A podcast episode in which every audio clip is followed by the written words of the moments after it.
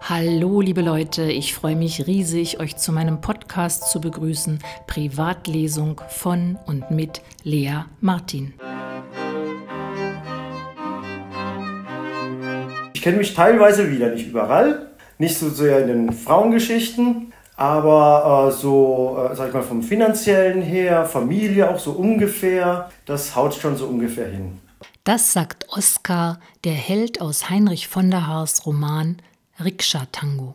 In meinem heutigen Podcast möchte ich der Sache mit den Frauengeschichten ein wenig auf den Grund gehen, zusammen mit dem Autor Heinrich von der Haar. Und auch Oskar wird nochmals zu Wort kommen, getreu dem Motto It takes two to tango.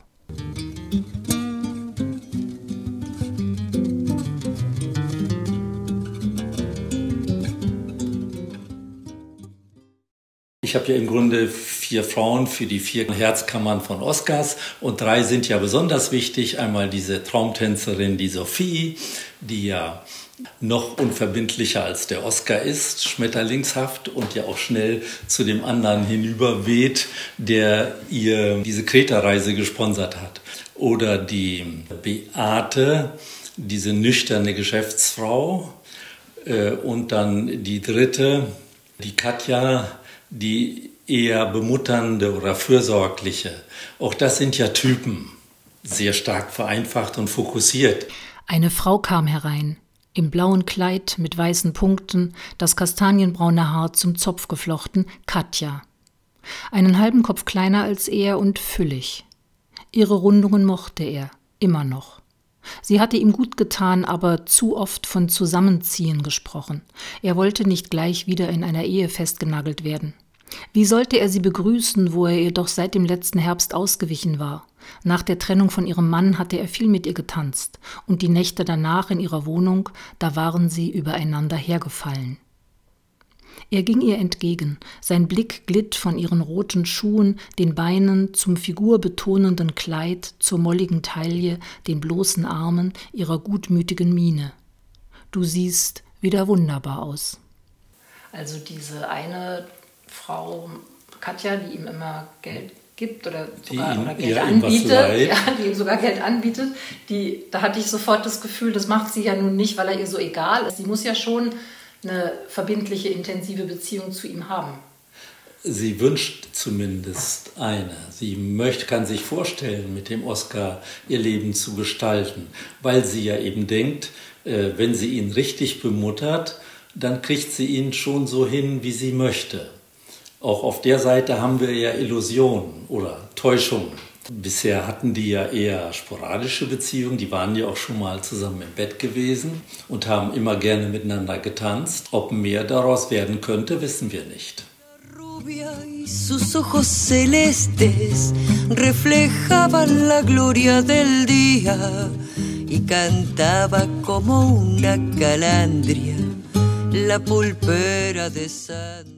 Je länger ich mit Heinrich von der Haar spreche, desto verwirrter werde ich. Ich gewinne das Gefühl, mich in einer Art Geheimclub zu befinden, dessen Sprache ich nicht verstehe. Das Herz hat nicht 2, sondern 4 Kammern. Ein Verhältnis, in dem eine Frau einen Mann finanziell unterstützt, ist eine Illusion. Und wenn 2 Menschen Sex haben, dann hat das nichts mit einer Beziehung zu tun. Geld und Sex sind doch ganz schön verbindliche Dinge, oder? Ja, warum nicht? Für manche mehr, für manche weniger. Und für jemanden, der beziehungsgestört ist, hat das einen anderen Charakter als für andere. Katja schob ihm die Haarsträhnen nach hinten und struwwelte durch seine Mähne. Schön deine blonden Locken, jung siehst du aus. Kaum ein 60-Jähriger trug solch eine Pracht. Er schaute ihr in die Augen. Ich habe schon überlegt, wer mir was leiht. Katja rieb sich das Ohrläppchen und drehte sich zur Tanzfläche. Sie hatte ihm im letzten Herbst 300 € gebeugt. Die 300 kriegst du ganz sicher zurück. Sollte er ihr noch einen Sekt anbieten? Nein, in einen zweiten wollte er nicht investieren. Er zückte sein Portemonnaie, kramte darin. Lass mal. Katja streckte dem Barkeeper einen Zehner hin. Oskar gab ihr einen Kuss auf die Wange. Ich kann jeden Cent gebrauchen. Der Oscar ist eindeutig narzisstisch gezeichnet und kein besonders sozial verantwortungsbewusster Mensch. Ja. Ja. Und es wird deutlich, dass diese Momente der Verbindung mit Frauen in der Musik jetzt auch einen eher oberflächlichen Charakter haben, auch wenn das sehr sinnlich sein mag, aber dass das eben keine Substanz für irgendwelche verbindlichen Beziehungen ist. Was man noch immer unter Beziehungen versteht, ja. Es gibt ja auch oberflächliche Beziehungen, es gibt sporadische Beziehungen. Ich finde, wenn man schön miteinander tanzen kann, kann die Musik genießen, kann den Abend genießen, die Geselligkeit, die Unterhaltung. Das ist doch eine gewisse Basis für Beziehungen. Beate kam auf ihn zu. Schlank, die rechte Hand lässig in der Hosentasche, flache Sportschuhe, ihr rotblondes Haar halb lang. Der ärmellose, türkisblaue Hosenanzug gab ihr etwas Strenges. »Hallo«, sie winkte Katja und den anderen Frauen zu. »Dein Anzug steht dir.« Oskar stand auf, öffnete die Arme. »Hinreißend siehst du aus.« Sie nickte, verhalten, als mochte sie sein öffentliches Komplimentieren nicht. »Schön, dich wiederzusehen.« Fragend deutete sie in Richtung Katja. Störte Beate sich an Katjas Kuss? Das wäre ihm egal, aber hoffentlich durchkreuzte sie nicht seinen Plan mit Sophie. Was konnte er tun, wenn Beate auf ihrer Verabredung bestand? Er war ihr nichts schuldig, eher umgekehrt. Ich meine, die Frauen sind ja in dem Roman eher Antagonistin für Oskar, die ihm seine Grenzen aufzeigen. Und das gilt besonders für die Sophie. Die benutzt ihn ja auch. Und wenn die eine bessere Partie sieht, ist sie ja weg. Mit der Sophie ist ja die einzige Stelle im Roman, wo das Begehren dann wirklich zum Punkt kommt und sie gehen miteinander ins Bett. Die Szene ist denkbar kurz gehalten. Also ja. Es wird abgeblendet und wieder aufgeblendet. Da ist er dann wieder in seinem Bett, nicht am nächsten Tag. Das hat mich überrascht, dass das so kurz gehalten ist. Was in der Szene für mich bemerkenswert ist, dass die Sophie im Grunde sagt, nun komm und mach. Also die Sophie weiß, was sie da will und benutzt ihn. Dieses gegenseitige Benutzungsverhältnis, das wollte ich da am Sex zeigen, mehr wollte ich nicht zeigen. Mehr braucht es meines Erachtens auch nicht. Sie lagen still. Erschöpft fühlte er sich, wie nach einem hohen Fieber. Er sah den Schweiß auf ihrer Haut. Ihr Gesicht war in seinen Locken vergraben, er biss ihr zärtlich in den Nacken. Sie kicherte, entwand sich seiner Umarmung und knipste das Licht aus. Nochmals fuhr sie ihm zärtlich über die Wange, gab ihm einen Kuss und drehte ihm den Rücken zu. La parroquia de Santa Lucía. No volvieron los trompas de rosas a cantarle vidalas y cielos en la reja de la pulpería. Los jazmines lloraban de celo. Nach dem Sex dreht die Sophie sich abrupt um und dann ist Schluss.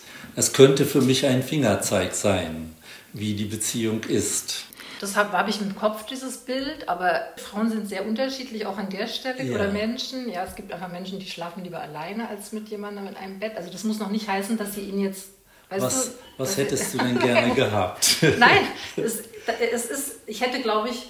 Naja, ich würde mir wünschen, dass es erzählt wäre, was ist denn jetzt mit den beiden? Diese Stelle ist rückblickend meine Lieblingsstelle in dem Interview, weil sie sehr schön zeigt, wie ich mich aufs Glatteis führen lasse und abbringen lasse von meiner eigentlichen Frage. Meine Frage war, ob die Leerstellen, die Heinrich von der Haar in seinem Roman lässt, indem er sehr viele Dinge andeutet und aber nicht erzählt, ob diese Leerstellen nicht dazu einladen, über Dinge hinwegzusehen, über die man nicht hinwegsehen sollte. Mit Katja war er ja auch im Bett. Die Szene ist noch kürzer, nachdem die Katja bei ihm aufräumen wollte und die hat doch die Akten da fürs Arbeitsamt sortiert. Da waren sie ja auch im Bett. Die Szene ist ja noch kürzer. Nach dem Essen zog er sie ins Schlafzimmer, obwohl er groggy war und das Gefühl hatte, dass er neben sich stand. Wir erfahren nicht, was dann geschah. Der Text geht weiter. Er musste geschlafen haben. Katja lag im Bett neben ihm und schaute ihn an. Er rieb sich die Augen, schon 5:30. Seine Mailbox zeigte eine Nachricht an. Er mochte sie nicht abhören und holte sich ein Bier. Der Oscar hat ja dieses Thema mit dem Geld, dass er kein Geld hat und nicht nach Kreta kann, also dass er sich nicht potent genug fühlt, ja. Aber sexuell fühlt er sich potent. Da hat er keine Probleme. Welche Rolle könnte das spielen? Na da, als sie so forsch war. Also er hat kein Problem mit forschen Frauen. Und das ist eigentlich, also das fand ich zumindest interessant. Mhm. Weil das ein bisschen ein Widerspruch ist zu seinem, ich bin so arm, ich kann mir das nicht leisten, ich fühle mich dem unterlegen. Aber wenn die Frauen forscht sind und mehr Geld haben und... Nun ist ja der Oscar jemand, der eine große Forschheit zeigt, wenn er auf andere zugeht. Ich will nicht sagen Selbstbewusstsein, weil das hat einen anderen Charakter. Insofern, er zieht sich ja nicht zurück, wenn er in einer Situation ist, wo er sich unterlegen fühlt, sondern im Gegenteil, hier komme ich und hier möchte ich. Mhm. Ich begehre dich sozusagen, auch erotisch. Dem kann er natürlich nachgeben. Da knickt er nicht ein. Und das ist vielleicht etwas, was ich insgesamt an dem Buch vermisse, dass der Oscar doch eher plakativ, oberflächlich geschildert wird und man wenig erfährt über sein Inneres, also sein Verhältnis zu seinem Körper, zu sich. Ja, aber vielleicht ist es auch gar nicht die Aufgabe dieses Buches. Also würde ich das Buch schreiben, würde ich über einen Oscar schreiben, auch über einen fiktiven, wäre das bestimmt anders, aber das ist halt jetzt eine recht plakative, ich nenne das immer plakative oder komikhafte Erzählung, aber die halt trotzdem irgendwie Themen anscheinend, interessanterweise bei jedem auch andere, Themen zum Diskutieren gibt. Das finde ich schon auch interessant, wie sowas auf eine gewisse Weise Simples, Geschriebenes doch irgendwie so viel Gesprächsstoff bieten kann. Weil anscheinend auch die unterschiedlichsten wichtigen Themen so knapp angeschnitten werden, wie zum Beispiel, was ist Sexualität? Jetzt verwischt sich der echte Oscar mit dem fiktiven Oscar. Der echte Oscar hat gesagt, dass ihn besonders dieses Thema mit ich habe kein Geld, neben anderen, die Geld haben, dass das besonders ihn interessiert. Ja, das ist die Frage der Schicht- oder Klassenzugehörigkeit, was ja in einer anderen Figur, die ich ja gegen Oscar stelle, die Betuchter ist, der mit der Sophie dann nach Kreta, Ralf, ja genau, wie der angekleidet ist, dass der einen Anzug trägt und dergleichen und die besten Tanzschuhe, der dann noch die Nase rümpft über Oscars ausgelatschte Tanzschuhe. Aber Oscar will sich dadurch nicht anfechten lassen. Ja. Das ist ja schon auch so wahrnehmbar in der Tango-Szene tatsächlich, oder? Dass es da absolut. So zwei... Klassengruppen, wie immer man das nennen möchte. Das hat sich jetzt nach Corona auch gezeigt, wo manche Milongas und Tanzstunden so teuer wurden. Krass, der Unterschied zu vorher, dass dadurch doch eine Reihe Tänzer und Tänzerinnen diese Lokale nicht mehr aufsuchen können. Plötzlich dann 20 Euro zu zahlen, wo es vorher 5 gekostet hat, das ist schon ein gewaltiger Unterschied. Das heißt, du machst mit deinem Buch schon auch darauf aufmerksam, dass es eben auch im Tango Menschen gibt, die sich nicht alles leisten können. Absolut. Die Gesellschaft ist so strukturiert wie die Gesamtgesellschaft. Ja, aber ich meine, du legst den Finger drauf und sagst, überseht es nicht. Also, okay, also, nun will ein Roman nicht eine Moral verkünden. Mir geht es eher darum, zu verstehen, wenn Leser oder Leserinnen die Figuren nacherleben oder miterleben und deren Entwicklung und darin dann was erkennen. Ob sie dann Schlussfolgerungen für sich ziehen, das ist, glaube ich, ein weites Feld. Ich bin zufrieden, wenn der Roman helfen kann, die Situation zu verstehen. Eine Frage habe ich noch zu den vielen Tango-Liedern. Du hast ja sehr viele Tango-Lieder zitiert, also auch zum Teil mit Textauszügen. Ist das wichtig? Zu welchem Tango man tanzt?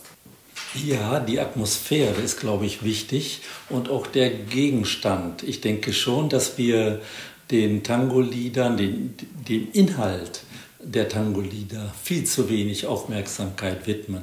Anfangs habe ich ja gedacht, Naja, dann die argentinischen Lieder, das sind genauso Schnulzen wie die deutschen Tanzlieder. Das ist aber gar nicht so.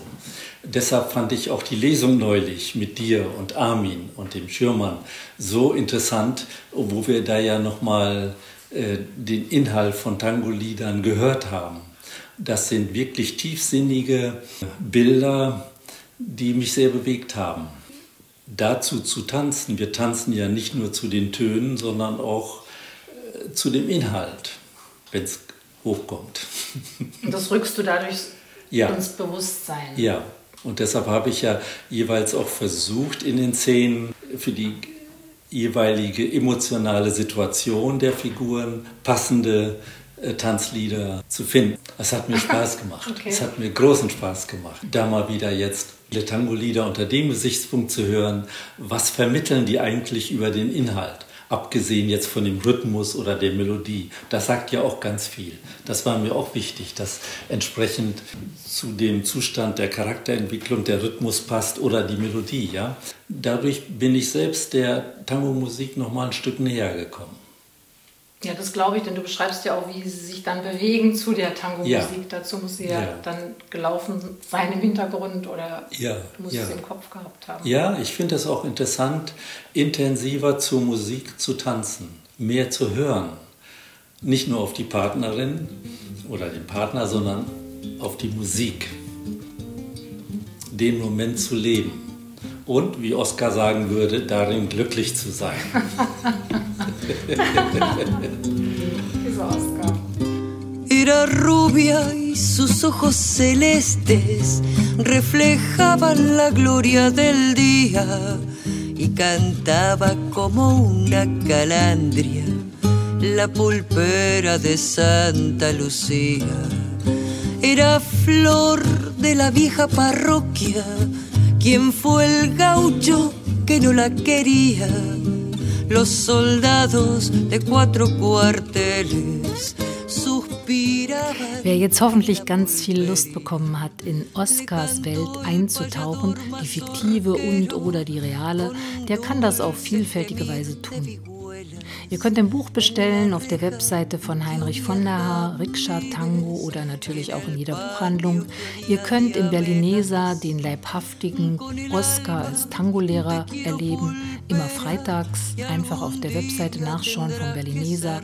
Und ihr könnt natürlich die wunderbare Musik von Duna Rolando und Gabriel Battaglia bestellen. Die CD Dos Almas gibt es auf der Webseite von Gabriel Battaglia. Alle Informationen sind schriftlich auch in dem Podcast zu finden.